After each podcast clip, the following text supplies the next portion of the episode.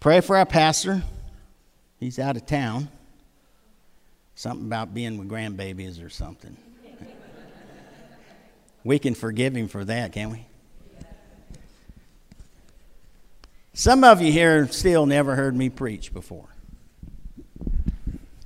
I better be careful. I can't even walk too far.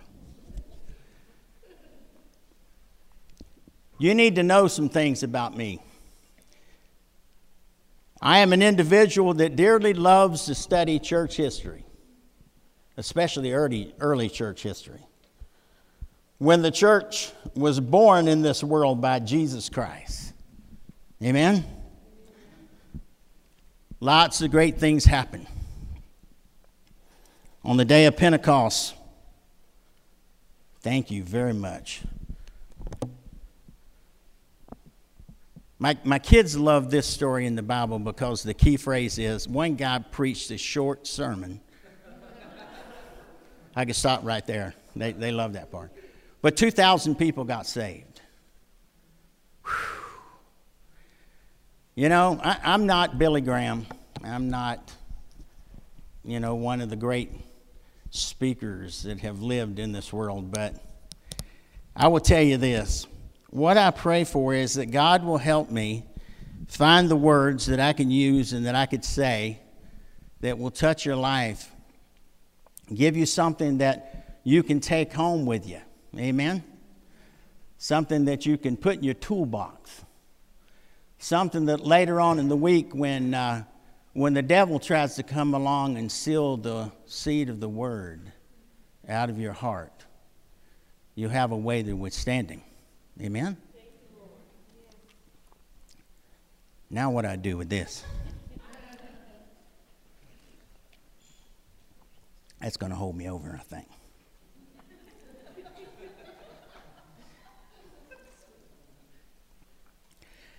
Not too long ago, uh, and, and one of the reasons why I disappear, and I have to say this every time I preach, I disappear, I'm gone a lot, right?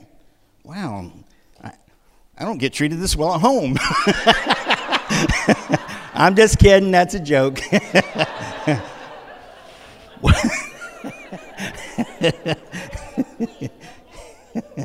Wow, what was I saying?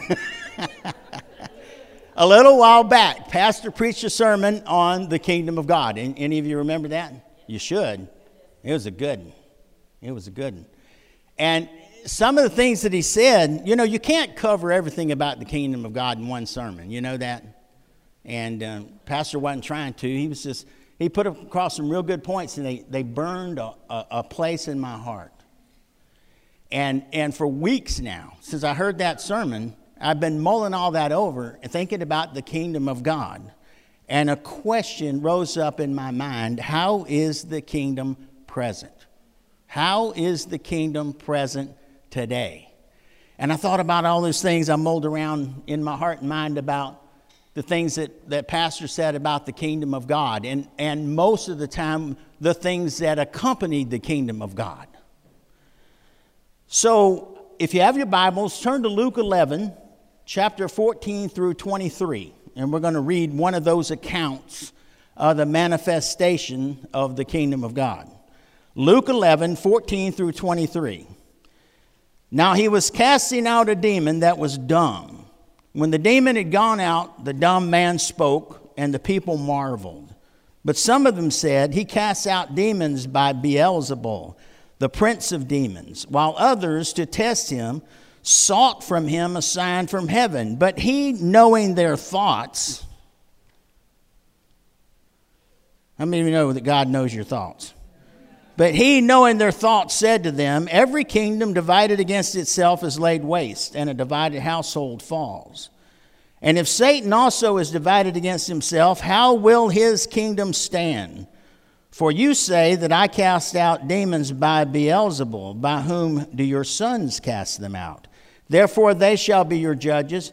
But listen carefully now. But if it is by the finger of God that I cast out demons, then the kingdom of God has come upon you. Say that with me. The kingdom of God has come upon you. One more time. The kingdom of God has come upon you. I can't help but notice that I, I read over and over and over again that a manifestation of the kingdom of God involves a manifestation of the power of God. Does that make sense? All right. When a strong man, fully armed, guards his own palace, his goods are in peace. But when one stronger than he assails him and overcomes him, he takes away his armor in which he trusted and divides his spoil. He who is not with me is against me, and he who does not gather with me scatters. Father, I want to thank you once again for your word. Thank you for the power of your word. It's living. May it pierce our, pierce our hearts today. May it make a great impression on us. May it change our lives. Cause my words, Father, to be your words, inspired by your Spirit. In Christ's name we pray. And everybody said, amen. Amen. When Pastor Greg addressed this subject, we saw that in an unprecedented way, the kingdom of God arrived at the coming of Jesus. We see that. The kingdom of God arrived at the coming of Jesus. We saw also that the kingdom of God will only arrive in its fullness in the second coming of the Lord. So a process is started, right? Something has begun, and something will be fully manifested in time. Amen? The mystery of the kingdom is the surprising fact that the kingdom comes in at least two stages. Does that make sense? If you just focus on what's happening in the New Testament, not just one. The king comes first on a donkey with a branch of peace and amnesty. That's one picture of Jesus, right? There was a song out a long time ago that was called, Jesus, I Heard You Had a Big House. And I thought it said, Jesus, I Heard You Had a Big Horse. And I misquoted the song, you know. I was twenty-something years old, but one of the senior pastors corrected me. But guess what? Jesus does have a big horse, doesn't he? The king comes first on a donkey with a branch of peace and amnesty. Later, he will come on a great white horse with a sword of judgment, right? How many of you would rather be on a horse of your own behind him rather than standing in front of him? I can ride a horse. All right. Many kingdom blessings have been fulfilled, but the complete consummation is still future. We haven't seen it all yet. The New Testament pictures all of history in these two ages. This age with its sin and misery and satanic power, and the age to come with its righteousness and wholeness and freedom and joy. The mystery of the kingdom is that these two stages have intersected with the coming of Jesus. How many of you have heard of now but not yet? How many of you know that all the good things of God are available to us today? Amen? But the full manifestation of it won't be till he gets back. But how much can I expect to enjoy today in the present? We're going to find out in the Word of God. In Hebrews chapter six, verse five, it says, we've tasted the powers of the age to come. You know what that reminded me of? My grandmother McKinney. That woman could work miracles with Jell-O. I don't care what it was. She could cook, fix, put things together. And Grandma would make cakes, and she'd make dishes, and she would let me lick the spoon. I was that privileged. And I got a taste of the things to come. Right? I got to lick the spoon and knew that whatever it was she was about to take out of the oven was going to be the fullness thereof. And I was going to get to be the partaker. Now, look, I'm trying to get something across, and with God's help, I can do it. Listen carefully to these things I wrote down. We know that Christ already purchased our healing. Amen? But we still groan with sickness. Romans eight twenty-three and Second Corinthians four sixteen. From time to time we do, don't we? All right? We've already passed from death to life, according to First John three fourteen. But we still die. We already have the sanctifying spirit as a down payment for our inheritance. But the war between the flesh and the spirit still goes on every day. We already have been acquitted of all sin in Christ, but must go every day praying, forgive us our sins as we forgive those that trespass against us. Amen? We already have our citizenship in the kingdom of God, but for now must still submit in measure to the rulers of the world. In a word, every blessing of the age to come is already ours in Christ. Amen? Amen. So be it. Amen. Right? But God wills for us to come into our inheritance patiently. Have you ever noticed that everything in your life doesn't seem to be exactly what you like it to be? You ever notice that? And yet we know on the one hand God loves us. We know that Jesus has paid a great price to supply all of our needs. But sometimes does it appear like some of all of your needs aren't being met yet or haven't been met yet? Can you still trust Jesus? Yes, you can. Yes, you can. So how do we approach our question today? How is the kingdom present? If the kingdom has come in Jesus, what is the power of the kingdom doing? How would you like to know that? What's the power of the kingdom doing? When I was in Bible college, the first class I took was an evangelism class, and I can still remember the very first lesson we were ever taught. And that is that Jesus is the epitome of evangelism. How many of you know what the word epitome means? Fancy word. It just means that Jesus is the very essence of evangelism. He is the very essence of evangelism. Jesus is it. Amen? So when it comes to the embodiment of the kingdom, Jesus is the total embodiment or the epitome of the kingdom. Jesus himself. He is the king. And his demonstration of the kingdom is different. Now, I'm going to read you a series of scriptures because we're going to have to look at this first. Because D- Jesus did some things that he wants us to do. They involve miracles. And we're going to look at those miracles. Now, before we go any further, how many of you believe this to be true? The greatest miracle that God does is the saving of a lost soul. Now, you hear me talk about a lot of things. God can bless us with the money we need. God can heal your sick child. God can take care of, you know, how many of you know that God is the greatest answer to mental illness? God is the answer to mental illness. Amen? You know, the Bible says that God gives a spirit of love, power, and a what? Sound mind. You know what that is? He gives us sanity. Everybody who gets saved, he gives them a sound mind. That's why I say to people that rejecting the gift of salvation from God is pure insanity. It's insanity. Accept Jesus and receive a sound mind. Amen? Now, I'm going to show you a number of verses of Scripture where Jesus Christ manifested the kingdom of God, but his purpose makes him unique, makes him different, and we're never going to be like that. We're going to follow his example, but we're never going to match the uniqueness of Jesus Christ, right? All right, I'll give you some examples. All right. Before I do that, I want to read John fourteen, verse twelve. Truly, truly, I say to you, whoever believes in me will also do the works that I do, because I am going to the Father. But he says... He says, also do the works that I do, and greater works than these will he do, because I am going to the Father. How many of you want to like to be that person? You need to be careful. I want to be that person too. There was a woman I met in my early twenties when I was a young preacher, and, you know, I, I just believe God can do anything, amen? I mean, he can do anything. I still do. I still do. You need to hear this story. A woman showed up. I was pastoring my first church. This woman showed up in a wheelchair. And um, I got to know her. My wife and I got to know her really well. She had a neurological disease that was killing her. She was in a wheelchair. The first time she came to the church, she said, I'll come here to be prayed for. God's going to heal me.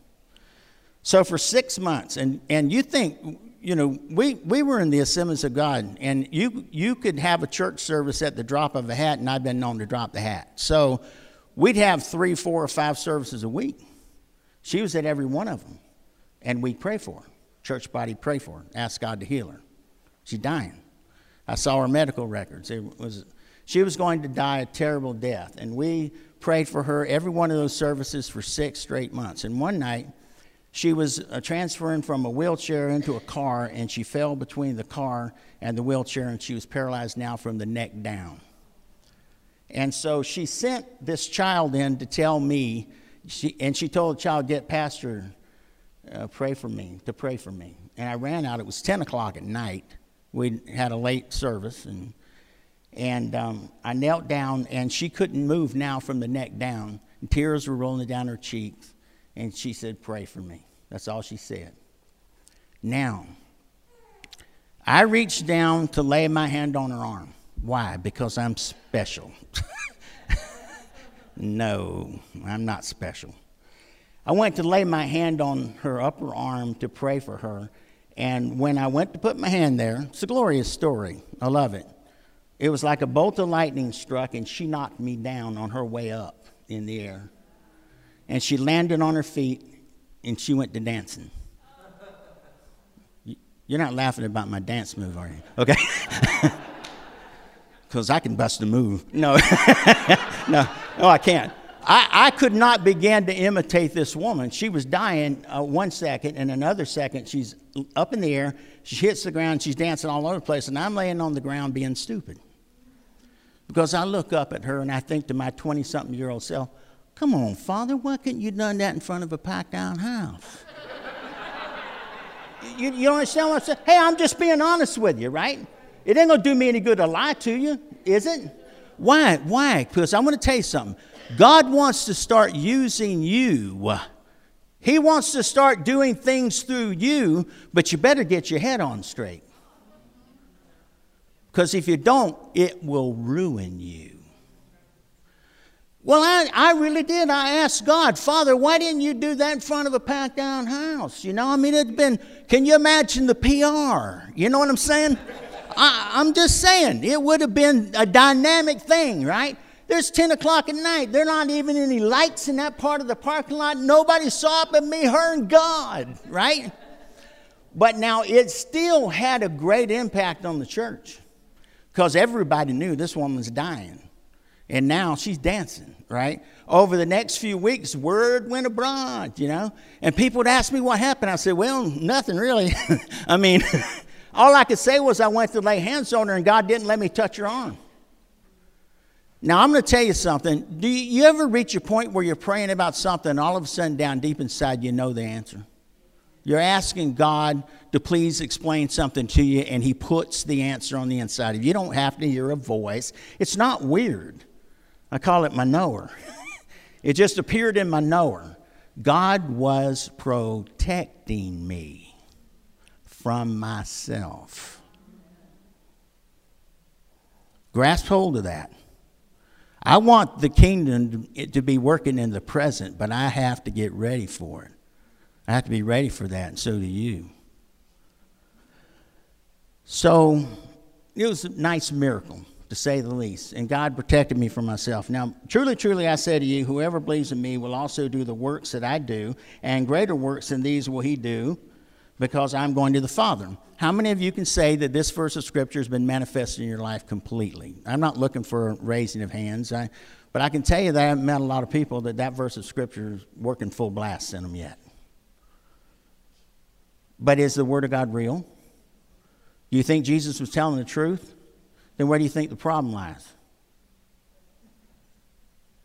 In a great house there are many vessels, some to honor, some to dishonor. Amen? You ever read that in the Bible? Well, all we got to do is get the vessel ready. Amen? Look, look, I, I'm going to cut to the chase here. We're, we're going to cover some good things here, and it ain't going to take long. It's not a big, long, huge, giant, giant sermon. But what I'm just trying to do is get you ready for the coming revival. That's all I'm trying to do. Just get you ready for the coming revival. How many of you want the revival? Well, you better get ready. Don't you, you don't just sit there. You got some oil in your lamps. You got to get ready. You understand what I'm saying? It's time to, to get where the rubber meets the road, right? And get ready, all right?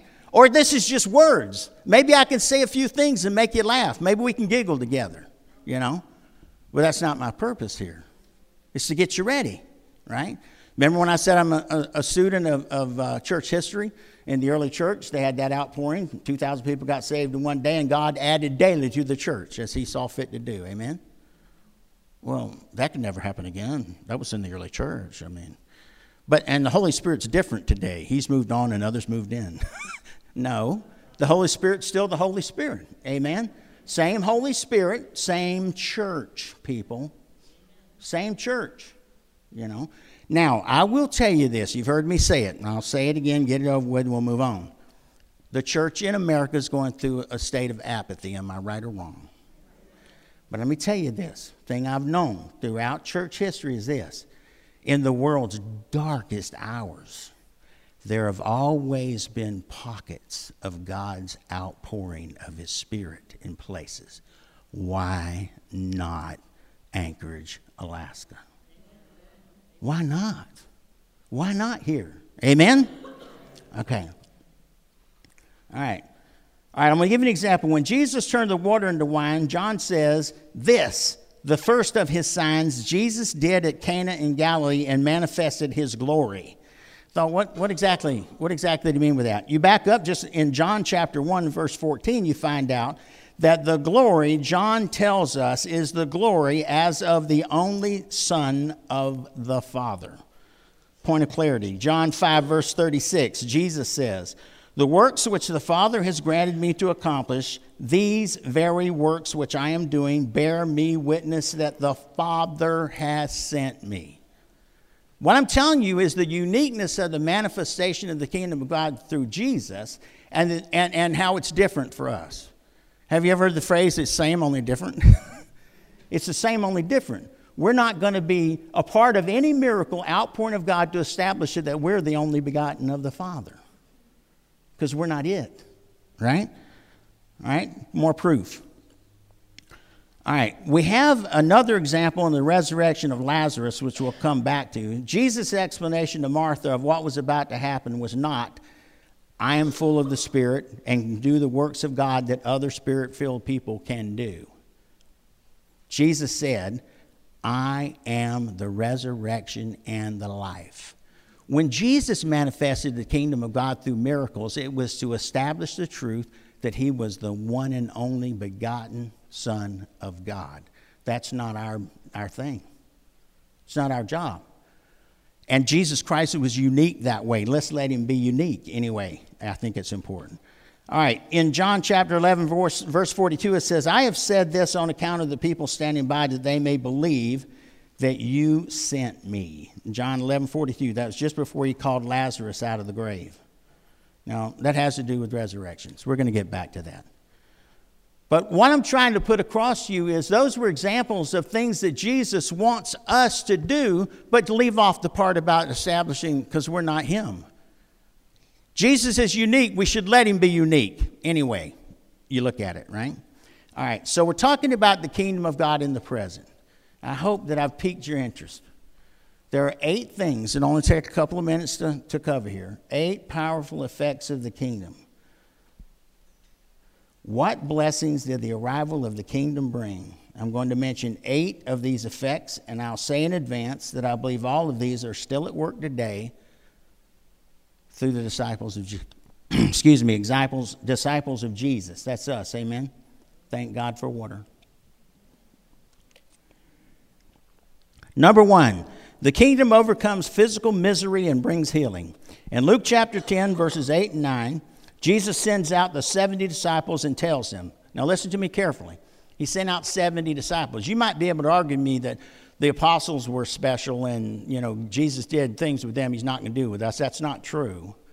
But these are seventy disciples later. These aren't the twelve apostles. And here's what he said to them. Whenever you enter a town and they receive you, eat what is set before you, heal the sick in it, and say to them, the kingdom of God has come near to you. You can't separate the kingdom of God from the miracles. The kingdom overcomes physical misery and brings healing. Whenever you enter a town and they receive you, eat what is set before you, heal the sick in it, and say to them, the kingdom of God has come near to you. Note the connection between the coming of the kingdom and the healing of the sick. Heal and say the kingdom has come near. I think this is a tremendously important part of Jesus' ministry. He preached the kingdom and healed the sick again and again and again and again and again. This was his basic style of ministry. We used to call it in police work, that'd be his M O, his modus operandi. It's what he did on a regular basis. You see this especially in the summary of verses like Matthew four twenty-three, he went about all Galilee, teaching in their synagogues and preaching the gospel of the kingdom and healing some diseases. All of them. All diseases.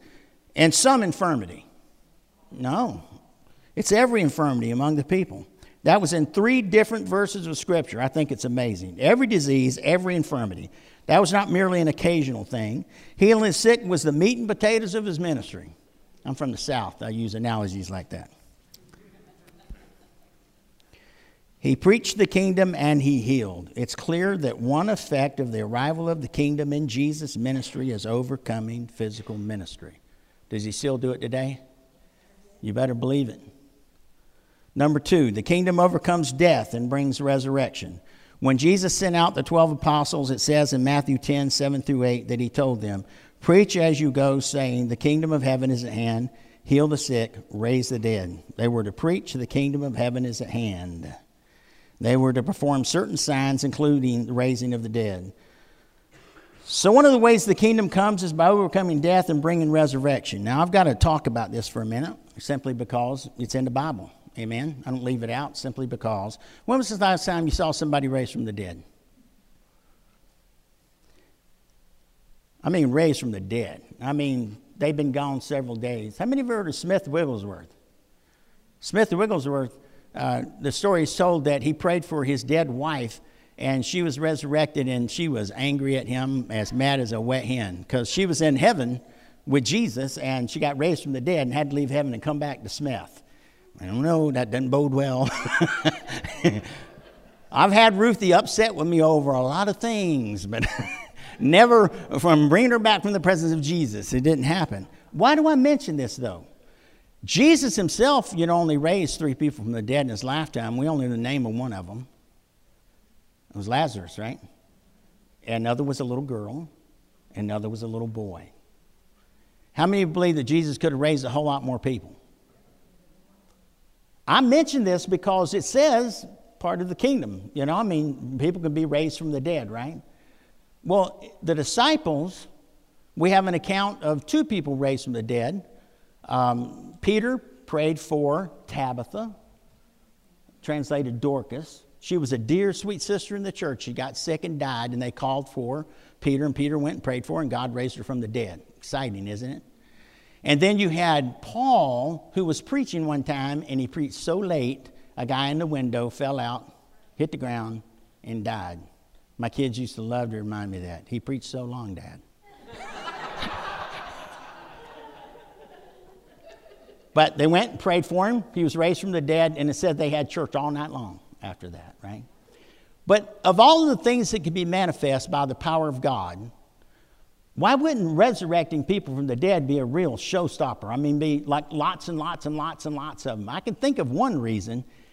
I don't think it'd be a blessing to die more than once. All those people that got raised from the dead have one thing in common. They all died again. You get my drift? Can you see why it might not be one of the more popular manifestations of the power of God, right? Right? Ask Miss Wigglesworth's wife when you get to heaven one day how she feels about it, all right? I'm just saying that I needed to give it honorable mention because it's one of the things that Jesus said could happen. And you don't know that in your lifetime you're not going to need it one day. And if you need it, if you trust God, do you believe it can happen? You better believe it. All right. Number three, the kingdom overcomes demonic oppression and brings deliverance. In Luke chapter eleven, verse twenty, Jesus says, "If it is by the finger of God that I cast out demons, then the kingdom of God has come upon you." You can't separate the miracles from the kingdom of God. Amen? And if Jesus is on the inside of you and he's the epitome of the kingdom of God, the kingdom of God is manifest on the inside of you. Why don't you take everything that comes in the package? Amen? Now, here's the thing. I, I was looking at this. I was intrigued by it. thirty-nine books in the Old Testament. I can't find but five that ever mention the devil. I can't find but five. There's thirty-nine books in the Old Testament. I... Of the thirty-nine books, I could find five that mention the devil, but yet as soon as Jesus comes on the scene, the fight ensues. You start reading about Satan right away, really, right? He comes to resist. He, he, he meets Jesus in the wilderness and, and, and passes on temptations to Jesus, and Jesus passes with flying colors, right? So the arrival of the kingdom brings an unprecedented conflict with Satan and his demons. It's amazing to consider in the whole Old Testament, only about five of the thirty-nine books even mention Satan. And nowhere does any prophet or priest or king or wise man cast out any demons. In the Old Testament.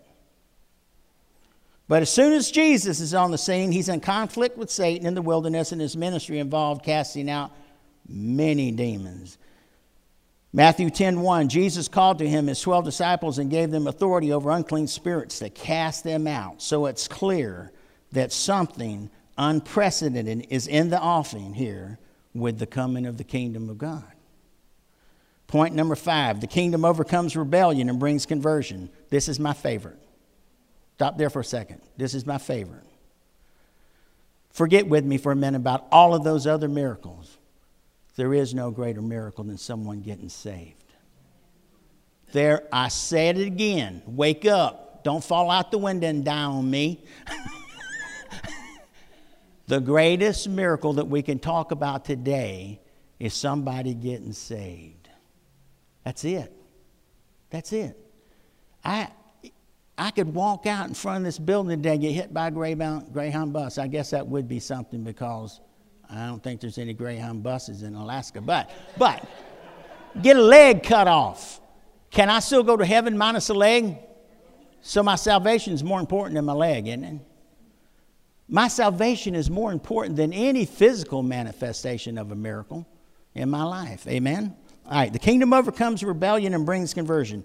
Jesus made clear that no one enters the kingdom without being what? Converted. In Matthew eight and three, truly I say to you, unless you have turned or be converted and become like children, you will never enter the kingdom of heaven. What power brings about this conversion from rebellious, proud independence to submissive, humble, childlike dependence on God? The answer is the power of the kingdom itself. The kingdom is the power. Oh, I love this. In Matthew chapter thirteen, listen carefully to these words, verses forty-seven through fifty. The kingdom of heaven is like a net. Stop right there. The kingdom of heaven is like a net. Say that with me. The kingdom of heaven is like a net. The Bible says the kingdom of heaven is like a net which was thrown into the sea and gathered fish. So, am I correct in saying that the kingdom is the power that gathers fish? Yeah. Because isn't that what it says? The kingdom of heaven is like a net, which was thrown into the sea and gathered fish. So the kingdom is the power that gathers fish. How many of you could imagine a fish waking up in the morning thinking, man, I need to find me a net to jump into? No, they don't think like that. They end up in the net, right? Someone catches them with a net. Fish don't jump into the net. Matter of fact, they try to get out of the net.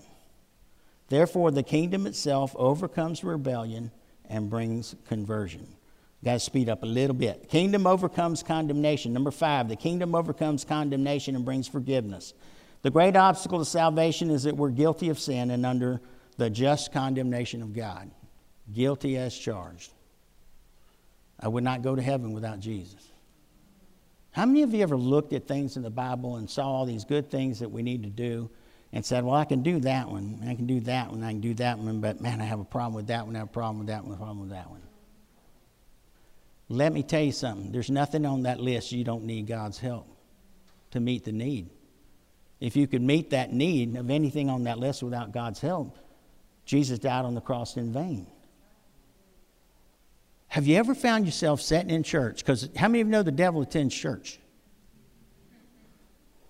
Someone goes, I know, I know he does. No, listen to me carefully. Have you ever been sitting in a church service, you heard a preacher say something, it made you look inside, and all of a sudden, you got fearful? Because the thought rose up on the inside of you, I don't meet that. That's not right in my life. Well, it needs to be right. But when fear rises up on the inside of you, there's only one thing you can do. Turn to God. You can't meet any of the things on the list you need to meet without his help. If an evil man knows how to give good gifts to his child, how much more so your Father in heaven?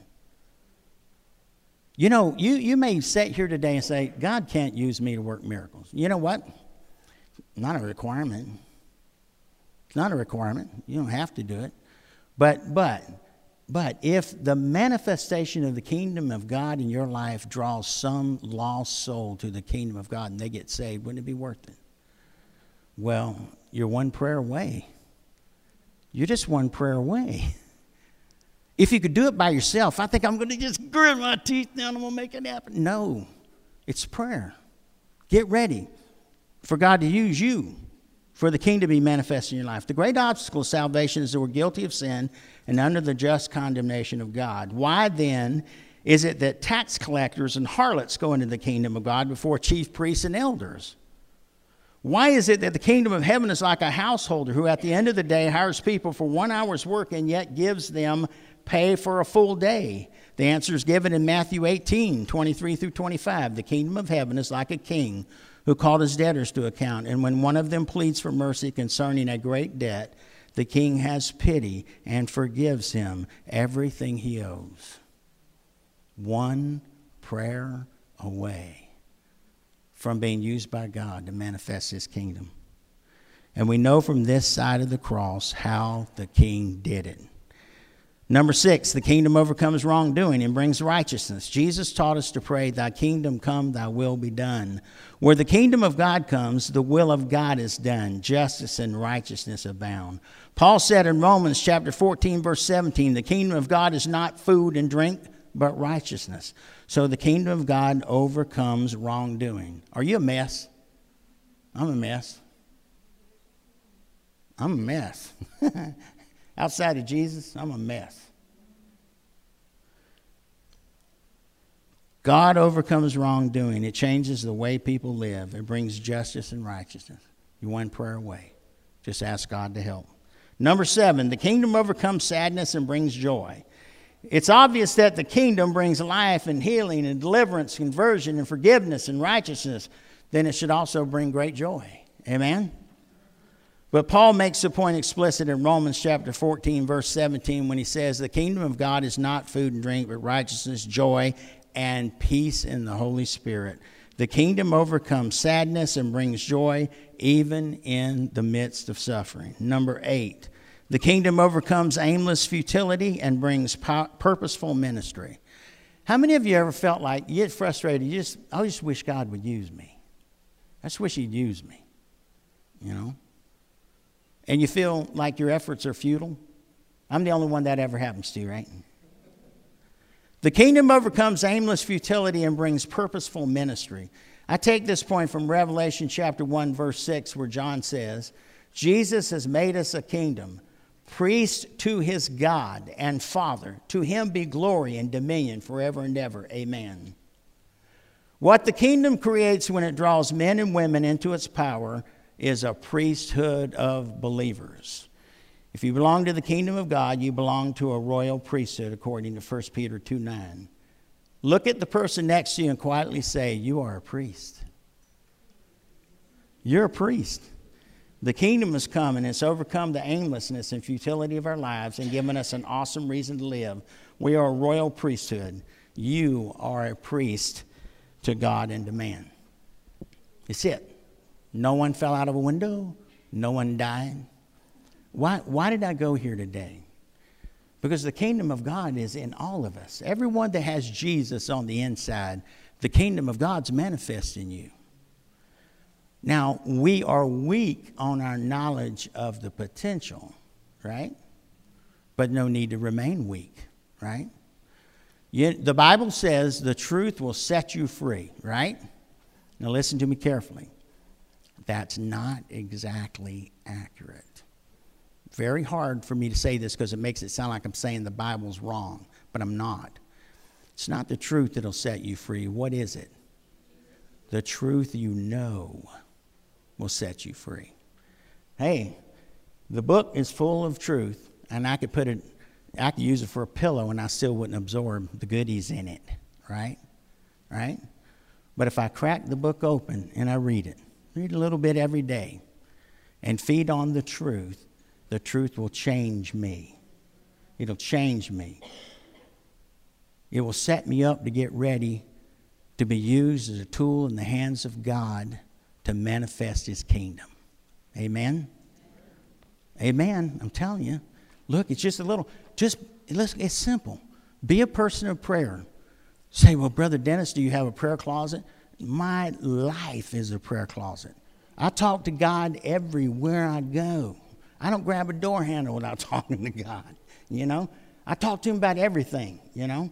I spend a lot of time thanking him for the shed blood of Jesus Christ that cleanses me afresh and new of all of my sins and all of my shortcomings. And, and Jesus, please heal me, forgive me, heal me, and use me anyway. Are you hearing me? You're not, there's nothing that's so battered, beaten, bruised, ugly, and trashed out that God can't do something with it. Amen? God can do anything. Trust him. So be people of prayer. Be people of the word. The more you know, the more you know, the, the freer you're going to be. And the more used by God you're going to be. And think of it this way, you know. Here's what I'm going to invite you to do. All I want to do is pray for you that God will build a revelation of his kingdom that's on the inside of you. All you just got to do is ask the Holy Spirit to help you live it out from the inside out. Amen? And I will tell you one more time here real quick. Be careful. Because when God starts to move, the flesh wants to rise up and take credit. Can you imagine being twenty-something years old and uh, people flocking to the church to want to see the man that laid hands on that woman and prayed for her.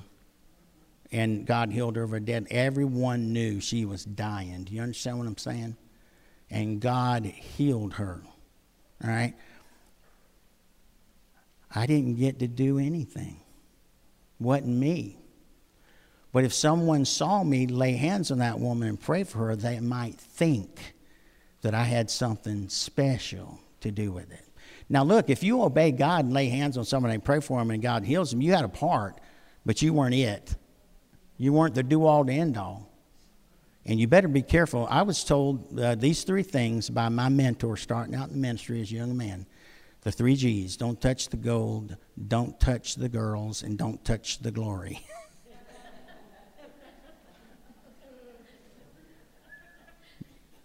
I don't have to tell you how dangerous that touching the glory is. Amongst other things, right? But don't try to steal God's glory. You know? If a man is a master builder and grabs a hammer and builds a house and you can admire the house, does the hammer get credit for it? All we are is a tool in the hands of God. That's it. Listen to me. I've got to get this in and I'm going to pray and we're going to go. All right? We're, it's not late. We can't keep mulling through this life. We can't do it. We serve an awesome God. There is a responsibility that comes with serving an awesome God. It would behoove us to find out what God wants us to do and do it. All right? Because you don't want to be caught ignoring Father. All right? Look at me. Everything's going to be okay. It's going to be all right. God had every one of you here today to hear this message for a reason. All right? And what God's saying is get ready. Just get ready. Now, if you want to be a part of this revival, all I want you to do is stand up. I want to pray for us all. How many of you know we all need prayer? Amen? All right.